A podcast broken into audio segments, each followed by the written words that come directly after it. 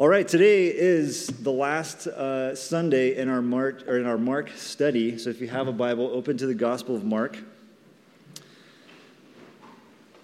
If you have a red pew Bible, we're going to just read a smaller section today from page 853. Our text is Mark 15:42 all the way through to the end, 16 verse 20. But we're just going to read chapter 16 verses 1 through 8 now. I'll give you a minute to find that. All right, Mark 16, 1 through 8. When the Sabbath was passed, Mary Magdalene and Mary the mother of James and Salome bought spices so that they might go and anoint him. And very early on the first day of the week, when the sun had risen, they went to the tomb. And they were saying to one another, "Who will roll away the stone for us from the entrance of the tomb?" And looking up, they saw that the stone had been rolled back. It was very large. And entering the tomb, they saw a young man sitting on the right side, dressed in a white robe, and they were alarmed. And he said to them, "Do not be alarmed. You seek Jesus of Nazareth, who was crucified. He has risen. He is not here. See the place where they laid him. But go, tell his disciples and Peter that he is going before you to Galilee. There you will see him, just as he told you." And they went out and fled from the tomb, for trembling and astonishment had seized them. And they said nothing to anyone, for they were afraid. The word of the Lord.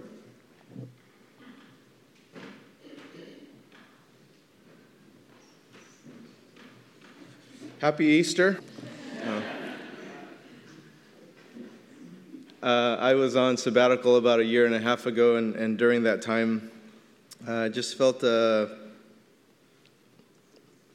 really strong desire to preach through a gospel when I got back, so that's what I planned to do, and that was a year and a half ago, and so we've been in this study for a year and a half, but since that time, our staff gets together every Tuesday morning to kind of discuss our series and what we're going through, and we were wanting to time it so that we would focus on the death and the resurrection of Christ in January of 2018 and February 2018, so that we would start out 2018 with that as our focus.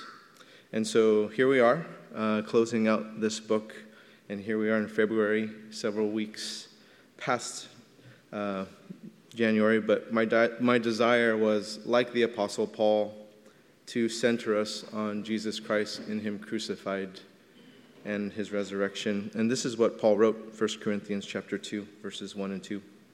"And I, when I came to you, brothers, did not come proclaiming to you the testimony of God with lofty speech or wisdom, for I decided to know nothing among you except Jesus Christ and him crucified." So before anything else, I know we've been making a large to-do about our annual meeting, which it is a big deal. We have monthly leadership meetings, and as Pastor Steve mentioned, we've been having these vision gatherings and these vision kind of trainings with elders and staff for the past several months. But before any of those things, I do hope and pray that our church is centered on Jesus Christ and in him crucified. All the professional workshops that I've heard of and I've attended, they say to repeat things 3 times to people for them to remember it, and so now I've repeated myself 4 times. So hopefully you got that. But death is so final, which is partly why it's so painful. It shows the finality of life, and there's this undeniable reality that that person is gone, and so no more conversations, no more being in the physical presence or experiencing the physical touch of that person anymore. And what we have here at the end of chapter 15 is a repeated confirmation that Jesus is dead. And there's no doubt that he is indeed dead. Start here in verse 42. "And when evening had come, since it was the day of preparation, that is the day before the Sabbath, Joseph of Arimathea, a respected member of the council, who was also himself looking for the kingdom of God, took courage and went to Pilate and asked for the body of Jesus. Pilate was surprised to hear that he should have already died, and summoning the centurion, he asked him whether he was already dead. And when he learned from the centurion that he was dead, he granted the corpse to Joseph. And Joseph bought a linen shroud, and taking him down, wrapped him in the linen shroud, and laid him in a tomb that had been cut out of the rock, and he rolled a stone against the entrance of the tomb. Jesus was taken down from the cross, wrapped in a linen shroud, placed in a tomb because he died. And like our repetition of Jesus Christ and in him crucified, so 5-6 times now. Here we read Mark repeating within 4 verses about death. And so he uses words like died, dead, dead, corpse, tomb, tomb. And so Mark is making a really big deal that Jesus is dead. He's dead. And the words Mark used is evidence of this. And what he wrote in the story clearly points to the death of Jesus, and Joseph asked for the corpse of Jesus. Pilate is surprised at how quickly Jesus died. The centurion confirms Jesus' death. It was his job to do this. And so John wrote in his gospel all these things to make sure that we understand he's dead. John chapter 19, verses 32 through 34 reads this. So the soldiers came and broke the legs of the first and of the other who had been crucified with him. But when they came to Jesus and saw that he was already dead, they did not break his legs. But one of the soldiers pierced his side with a spear, and at once there came out blood and water. After the centurion confirmed Jesus' death, Jesus' corpse was granted to Joseph of Arimathea by Pilate. Joseph purchased that linen shroud to begin the burial rituals, and Jesus was laid in a tomb. Death is something that all of us will face. It confronts our mortality.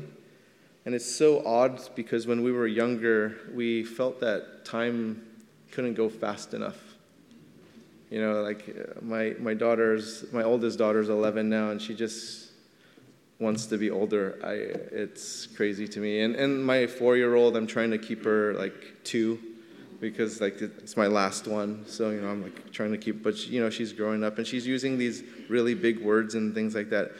And then as we age, it seems that time goes too fast, that we want to slow it down, and it's like, where's the time going? Why is time just clicking by so quickly? I'm not getting to experience the things that I want to fully, whether that's like grandchildren or like different experiences that you just want to hold on to more dearly. Yet, there is death, and it's waiting for every single one of us.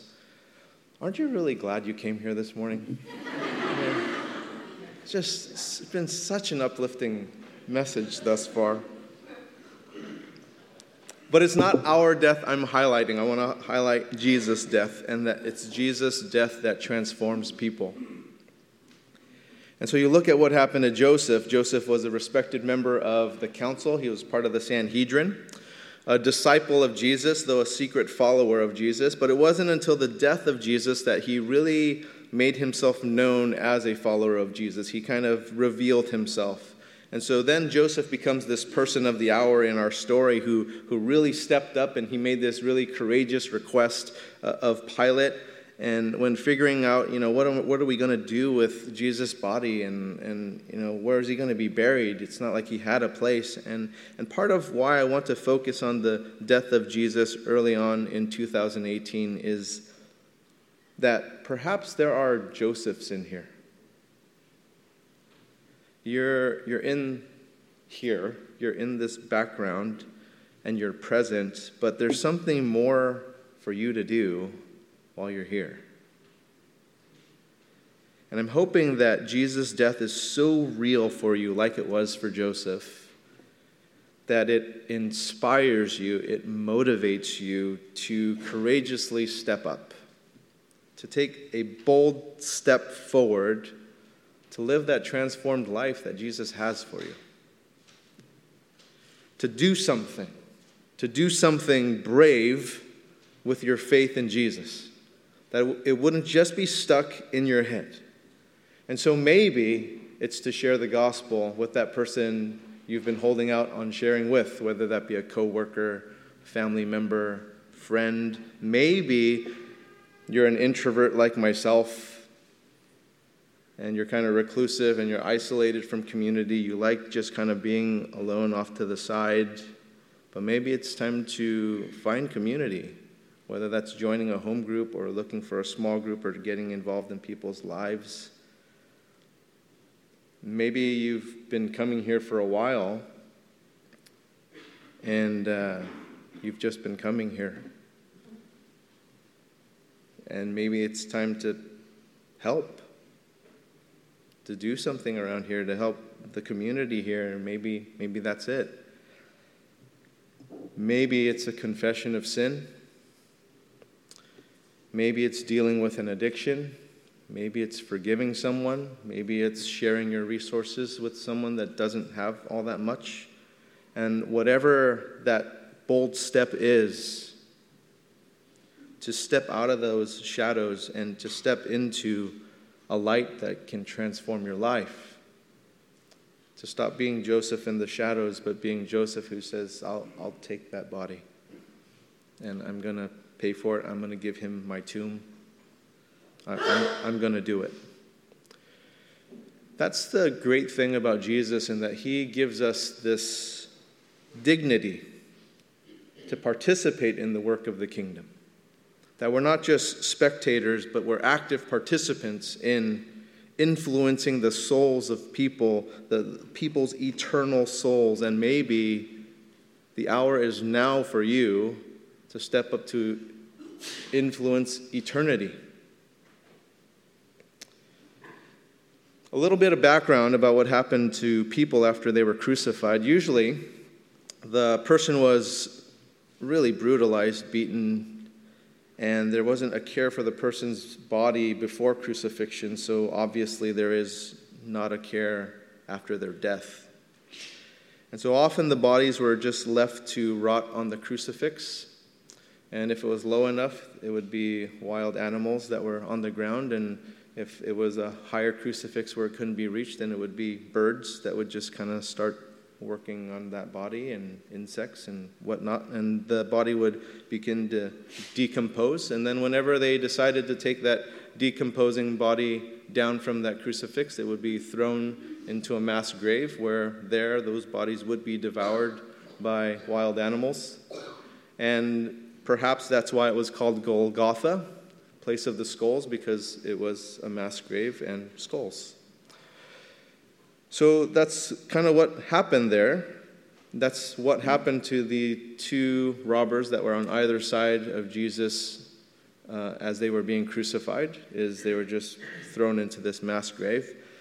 But Joseph and the others made sure to care for Jesus' body. They did not want that to happen, which is an unusual thing, because when people were sentenced to capital punishment, their bodies belonged to Rome. They weren't their families. Your family couldn't come claim it. You wouldn't have rights to that.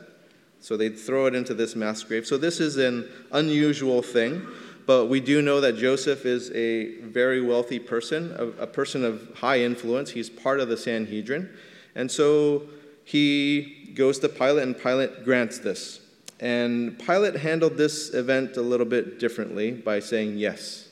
And he grants the corpse to Joseph, and he thus fulfills the prophecy of Isaiah 53, verse 9.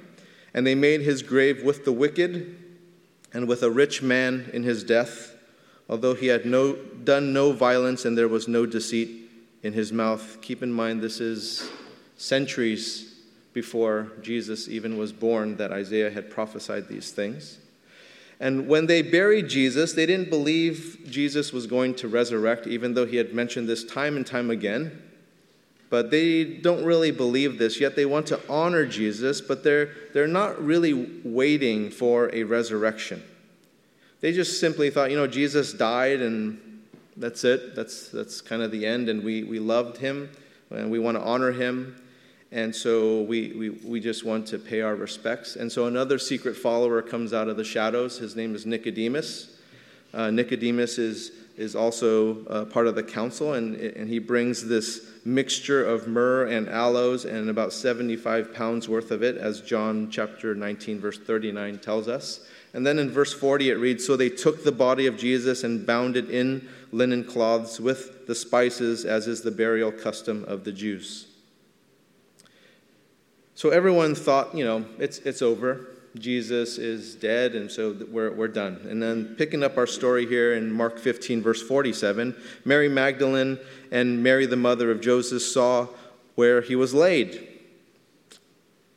So they're paying their respects, but no one there's thinking resurrection. No one there's thinking, you know, he's going to overcome the grave.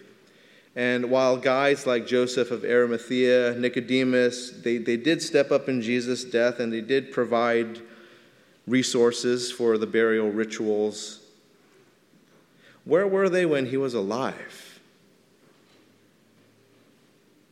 They're hiding. They're worried about reputation. They're fearful of the rest of the Sanhedrin.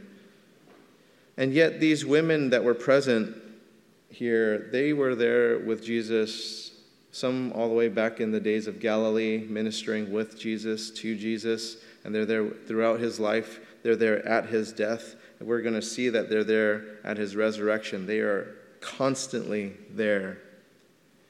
And it was Jesus' death that it changed something for Joseph. It changed something for Nicodemus. It caused them to come out of this secret life. See, Jesus transforms us if we have the courage to take that step of faith in our belief in him and doing actually what he says to do. Our secret lives can destroy our discipleship to Jesus. Those things that you're hiding, those things that you don't want to lay out, those things in the shadows can destroy that. Those secrets you're hiding can destroy your discipleship to Jesus. But our true discipleship to Jesus can destroy our secret life. If you would be bold enough, if you would be vulnerable enough in a safe community like ours, your life can be changed. Your discipleship to Jesus can free you from the bondage of the shadows, the bondage of your secrets. So, where are you this morning with Jesus? Romans chapter 10, starting in verse 8, Paul wrote, "But what does it say? The word is near you, in your mouth and in your heart. That is the word of faith that we proclaim.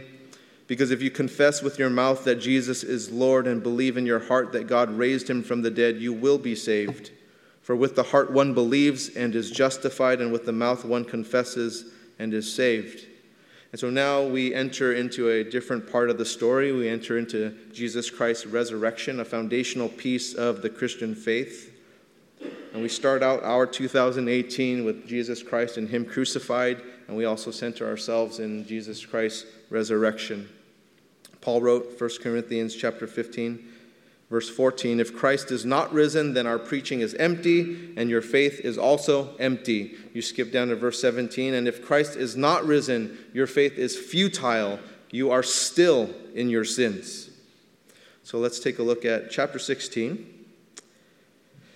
Verse 1, "When the Sabbath was past, Mary Magdalene, Mary the mother of James, and Salome bought spices so that they might go and anoint him." Again, Jesus is dead. And these women are going to the corpse of Jesus to anoint it. They're not expecting Jesus to resurrect. They're expecting Jesus' body to be in the tomb. They saw Jesus die. They saw him be pulled down from the cross. They saw where his body was placed.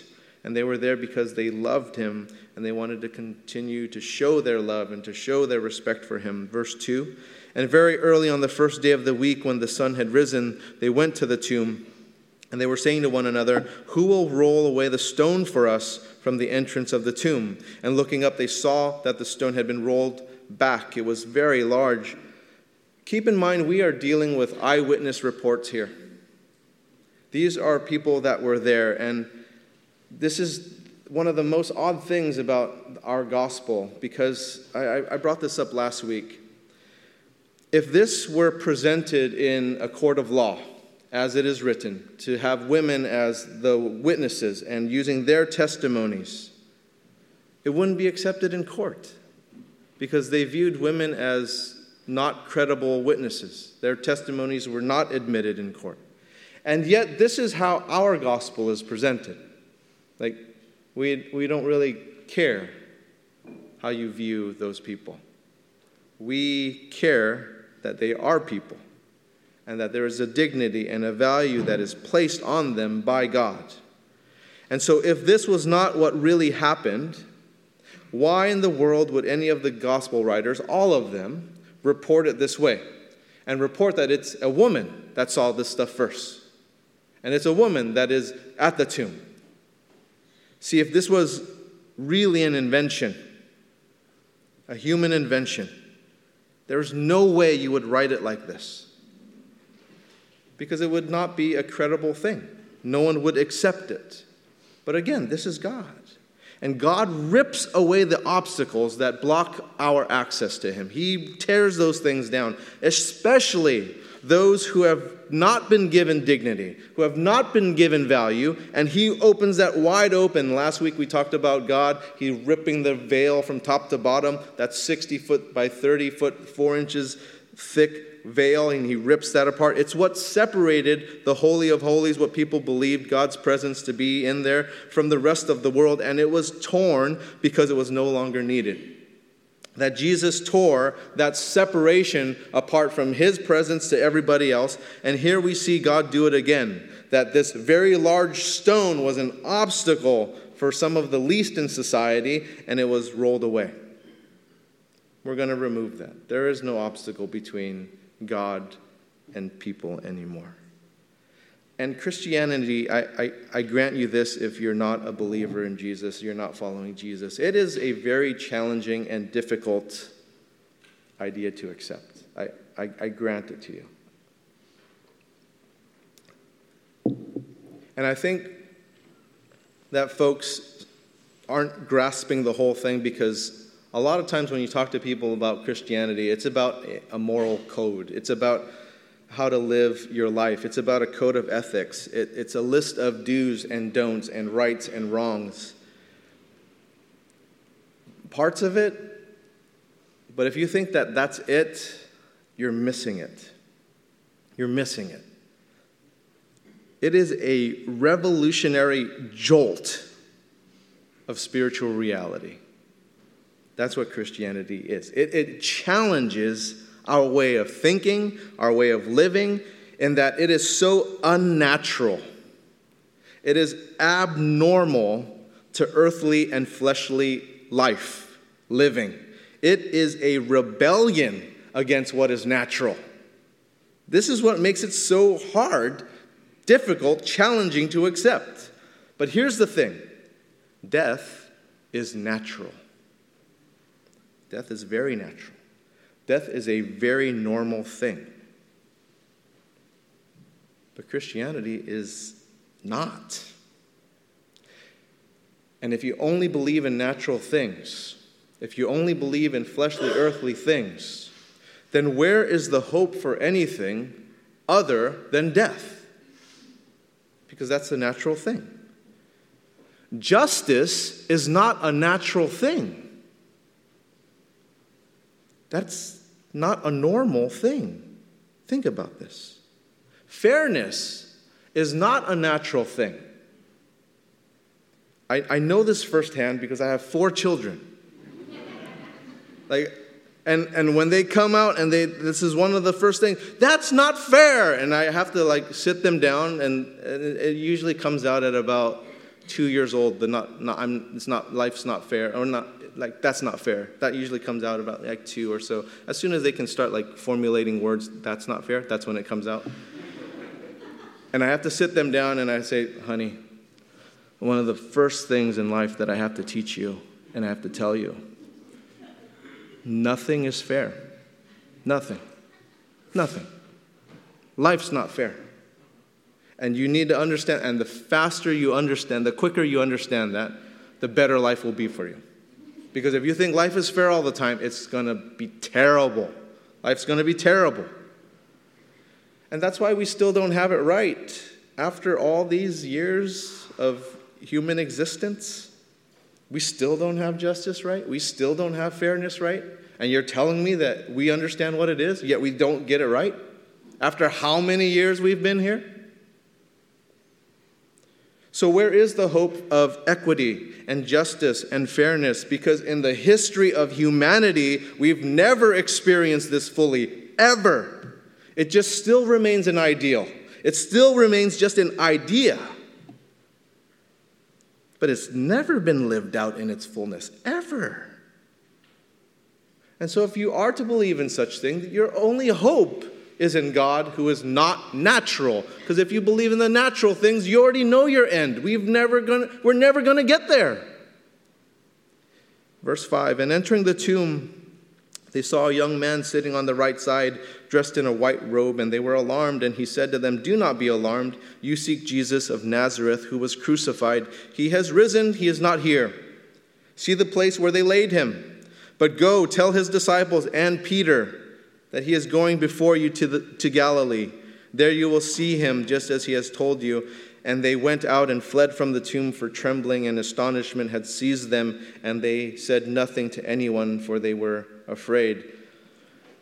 You know, I found that over the decades that this conversation surrounding the resurrection of Jesus Christ has actually changed a little bit. You know, before... We talk about whether this is even true or not, and then they have all these books of apologetics to help you tell people how this is true and how this isn't, and then you can go through this whole kind of apologetic to give your reasons and the logic behind it. And so there would be this discussion about whether that is true or whether that is not true. And I found that the discussion is really different now. That it's not about whether the resurrection is true or not, because for the most part, at least around in the Bay Area, if you talk to people, people are fine with whatever you believe. If you want to believe that, then believe that. That's good for you. And then whatever I believe is good for me, so don't step on what I believe. I don't step on what you believe. And so we all sing Kumbaya together if we want to. But if you don't want to, then that's fine. But if I want to, then that's fine. And it's like, you know, whatever. And so if you don't believe me about this, then just go talk to people about the resurrection, and you'll find out that it's probably similar, that's what people, like, oh, that's great. That's great that you believe that. There isn't really that debate back and forth of like, oh, no, that's not true. That can't be true. How silly. Because the discussion doesn't seem to revolve around the historical fact anymore. That's not what it's about anymore. The discussion has evolved into whether it even matters. Yeah, oh, sure, I'll give that to you, but who cares? Like, how is that meaningful to me? How is that meaningful at all? Like, fine, you believe that, and I'll believe what I believe, but how is that even relevant to me? And so it's treated more like just a point of history. Okay, fine, it happened, and I'll give that to you, so what? And so for us to figure that out, to think that through, why is it relevant? And again, it's relevant because if you follow nature, if you follow what's natural, we all experience death. So it pertains to all of us because death is relevant to all of us. And from what I know, maybe you know somebody different. Everyone who has faced death has lost.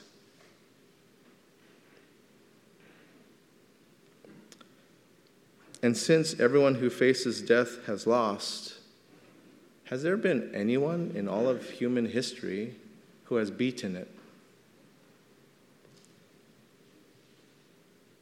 Because if not, yeah, who cares? It's meaningless. It's irrelevant.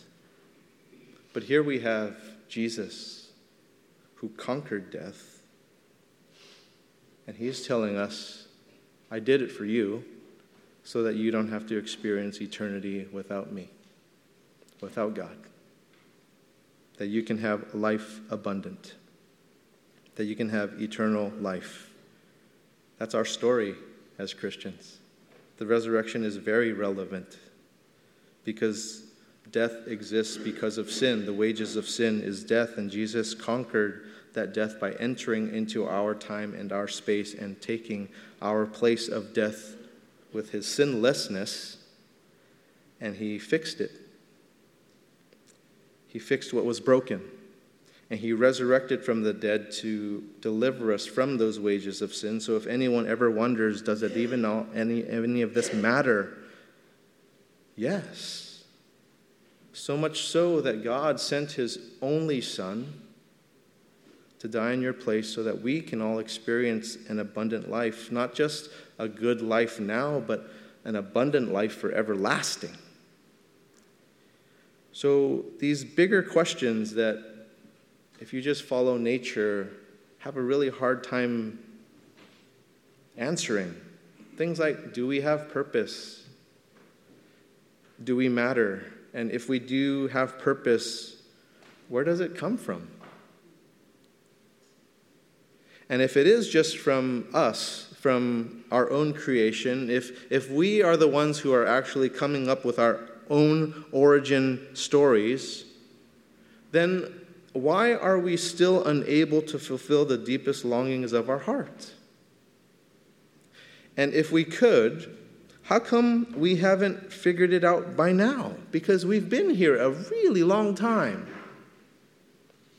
Why can't we figure it out? You know, we have all these signs around us from God, for God, and signs like a beautiful sunset or a gorgeous sunrise. I don't know who was awake to see the blood moon. Just was that last week? It's transcendent. Those things are transcendent, and it reminds us that there's more. Even in our relationships, you know, our relationships, they can be really, really wonderful, or they can be really terrible. But either way, we all know that it's more than what we've already experienced, that there's more. And so we get these glimpses, but we know that there are more to things. So like we get glimpses of justice, but we know there's more. We get glimpses of mercy and of grace and of peace, but we know that there's more. So whether that's beauty, transcendence, relationships, justice, mercy, love, peace, in order to get to that ultimate fulfillment of what it is that we're looking for, we have to follow whoever, whatever it is that has it. That we can't follow who does not have it. And so if we can't follow someone who doesn't have what we want, why do we follow people who don't have what we want? Yeah, we do it all the time. We listen to people talk about justice, and then we follow them, and yet they don't exercise it themselves. There's something that comes out that they did something. And then we're surprised. Don't be surprised. They're a sinner. And we listen to people about relationships and how they value people, and they give dignity to people when they can't practice what they preach. So whom are we following? Are they really worthy of our allegiance, of our loyalty, when they can't even deliver on their promises? And yet God delivers on his promises. We have a Bible full of them. Over 300 messianic promises, all fulfilled 100%. He has shown that he's worthy to be followed. Here's a claim made by Jesus. He made many, but here's just one of them. And who else can make this claim? John chapter 11, verses 25 and 26. I am the resurrection and the life. Whoever believes in me, though he dies, yet shall he live. And everyone who lives and believes in me shall never die. We all physically die. Jesus physically died too, but he resurrected. He gives us that eternal life. God invites us to have life and to have it abundantly. He didn't have his only Son die on the cross so that you and I will live miserable lives. God's invitation is entrance into his kingdom. And in order to enter, we have to repent. We have to change. We have to believe, faith. He warns us that if we don't repent and if we don't believe, our sins will kill us. We will die in our sins. So have we responded to this invitation? He's inviting us to this. Now, if Mark's gospel ended here, it would seem like one of those movies where you get this unresolved ending and you're wondering, like, what happened? Like, why are the credits rolling? That is, please continue. And they went out and fled from the tomb, for trembling and astonishment had seized them, and they said nothing to anyone, for they were afraid. And then Mark's gospel ends. And you're wondering, like, Mark, come on, man. Now, we know that things did follow, and we can read this in the other gospels. We can read this in the book of Acts. We can follow along in the story. But as far as Mark's gospel account, you'll notice that in our ESV Bibles, in the ones in the pews, there's this little bracket, and there's a note there that says that the oldest manuscripts don't have these verses, 9 through 20. And it's true. The oldest manuscripts that we have do not have verses 9 through 20. And so it is believed, for those who wrote the ESV here, that those were an appendix to Mark's gospel because of how it has this unresolved ending in verse 8, and yet we know of other things too, so we can include these things. So I'm not going to break down verses 9 through 20. You can pick up a study Bible or several study Bibles and go through that. You can go through that stuff. I do, and it's not because I'm afraid to talk about serpents or snakes or something. It's not nothing like that. I like reptiles. It's just that my focus is on Christ and Him crucified and resurrected. I don't want to end our 1.5-year study on verses 9 through 20. It's just, I'd rather have an unresolved ending. But keep in mind that verses 9 through 20, I just want to talk briefly about it because I don't want you guys to leave with like, well, what's that there? I just want to give you some stuff so that it's there and you can think about it. Verses 9 through 20 don't contradict any other part of the Bible. And this isn't the only place that we find an edit like this, actually. If you look at John's gospel, it happens there as well. In John chapter 7, starting in verse 53, goes all the way to John chapter 8, verse 11, the same thing happened. And it doesn't change the authority, it doesn't change the inerrancy of Scripture. The Christian orthodoxy hasn't changed because of these verses. It's not something to be unsettled about. We simply don't have the earliest manuscripts of the Gospels, and the earliest ones that we do have don't have this. And so we do have many copies, and we can be very confident of the copies that we have because of, I'll share a theological seminary word with you, textual criticism. Textual criticism is a scholarly discipline of examining all the manuscripts that we do have, and then you start working back from all these manuscripts to see the best approximation of the original wording of the original manuscripts. We have a ton of this.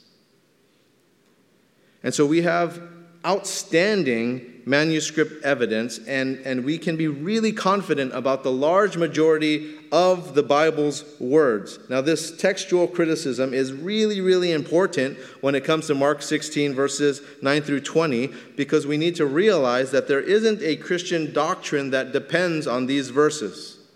Nothing about Christian faith changes based on this section of Scripture being authentic or inauthentic. It doesn't introduce any new doctrine, and if you're interested, again, in learning more about this, you can, there's a lot of stuff on there, and study away. And if you still have questions about it, Pastor Steve, he walked out because I told him I was going to point to him, like, talk to Pastor Steve, but he's out there about this stuff because I don't want to, so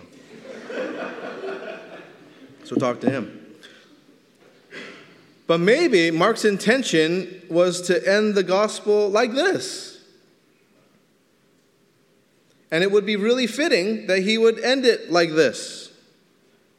because it's kind of based off of his style of writing. He's really to the point in his writing. Unlike Matthew, Matthew, Luke, and John, his pace is quicker than those other writers, which is why we finished this study in 1.5 years, and it took us 2.5, 3 years to finish Luke. You know, aren't you happy you weren't here for that? So verse 8, they went out and fled from the tomb, for trembling and astonishment had seized them, and they said nothing to anyone, for they were afraid. And then it ends. Now, this is really fascinating, at least to me it is. Look at the pattern here, because this is what Mark does often. It fits this pattern that Mark does. In Mark 4, Jesus calms the storm. Verse 41, and they were filled with great fear and said to one another, who then is this that even the wind and the sea obey him? Mark 5, let's go through this quick. This is after the demons were cast into the pigs in the Gennesarenes, and then they jumped in. And so this is this verse, verse 15. And they came to Jesus and saw the demon-possessed man, the one who had the legion, sitting there, clothed and in his right mind, and they were afraid. Continue on in chapter 5. This is the story of the hemorrhaging woman in Capernaum. Verse 36, but the woman, knowing what had happened to her, came in fear and trembling and fell down before him and told him the whole truth. One more. Chapter 6, Jesus walking on water. And the disciples see this, picking it up in verse 49. But when they saw him walking on the sea, they thought it was a ghost and cried out, for they all saw him and were terrified. But immediately he spoke to them and said, take heart, it is I, do not be afraid. There are actually many more stories with this pattern, but you get it, right? After I've shared it 4 times again, they say share it 3. I shared it 4. So you get it. So chapter 16, verse 8 fits this pattern, and it matches with Mark's pace. All of Mark pointing back to chapter 1, verse 15, which I've pointed to time and time again. It reads, the time is fulfilled and the kingdom of God is at hand. Repent and believe in the gospel, which we have pointed back to several times. People are always looking for something. Justice, peace, joy, meaning, freedom. Always looking for something that can never be fully fulfilled. Things that can all be found in Jesus and in his kingdom. And so interestingly, to say we found it in Jesus is not universally accepted. But if you said, we're on this journey of discovery to finding these things and we're looking at it in Jesus, then that's a little bit more accepted. But yet Jesus does offer all of those things for us, and we can talk about the process and the journey, but why is it that it's not accepted to say we found it in Jesus? If he died, resurrected, if those unnatural things happen, why is it so crazy? Because we believe in unnatural things. We believe in divine things. We believe in supernatural. The resurrection caused fear because people didn't expect it. It is unusual. And all those other things that caused fear, walking on water, casting out demons, they're unnatural. And that's what we're really to focus on, is the death and the resurrection of Jesus. That's unnatural. And so it's hard. It's challenging to accept that. And the way Mark ended the gospel with this type of response from Jesus' followers is to also pull a response from us. What is our response? What are you going to do with this news? Do we have a fear because this is not natural? This is supernatural. And fear is not always bad. Look at Psalm 111, verse 10. The fear of the Lord is the beginning of wisdom. All those who practice it have a good understanding. Proverbs 1:7. The fear of the Lord is the beginning of knowledge. Fools despise wisdom and instruction. We are fearful. We're not terrorized. He resurrected from the dead to save us from our sins through his death. Then those are fearful ideas. Raised from the dead. If you saw someone raised from the dead, you'd be fearful. I'm doing a memorial service on the 19th, and it's someone who passed away, and she has since been cremated. But if she resurrected, dude, I'd be out the door. Like, I'm fearful. Mark's ending is abrupt, it's unusual, it's purposeful, and it ends with the question for us to come out of secrecy, to follow God, to step in courage in our faith. And so have we repented? Have we changed? Have we entered that life of faith in Jesus? Let's pray. God, we are thankful for your divine plan and for what you've done for us. I pray, God, that for anyone who doesn't know you as their Savior, as their Redeemer, as the one who rescues them from their sin, of the one who rescues them from a natural life, which is death. I pray, God, that you would open their mind, that you would soften their heart, that they would step out in faith and take a brave step out of the shadows and into the light. To even just give you a chance to experience how good you are. In Jesus' name, amen. I wanted to end this series with us reading the Apostles' Creed together.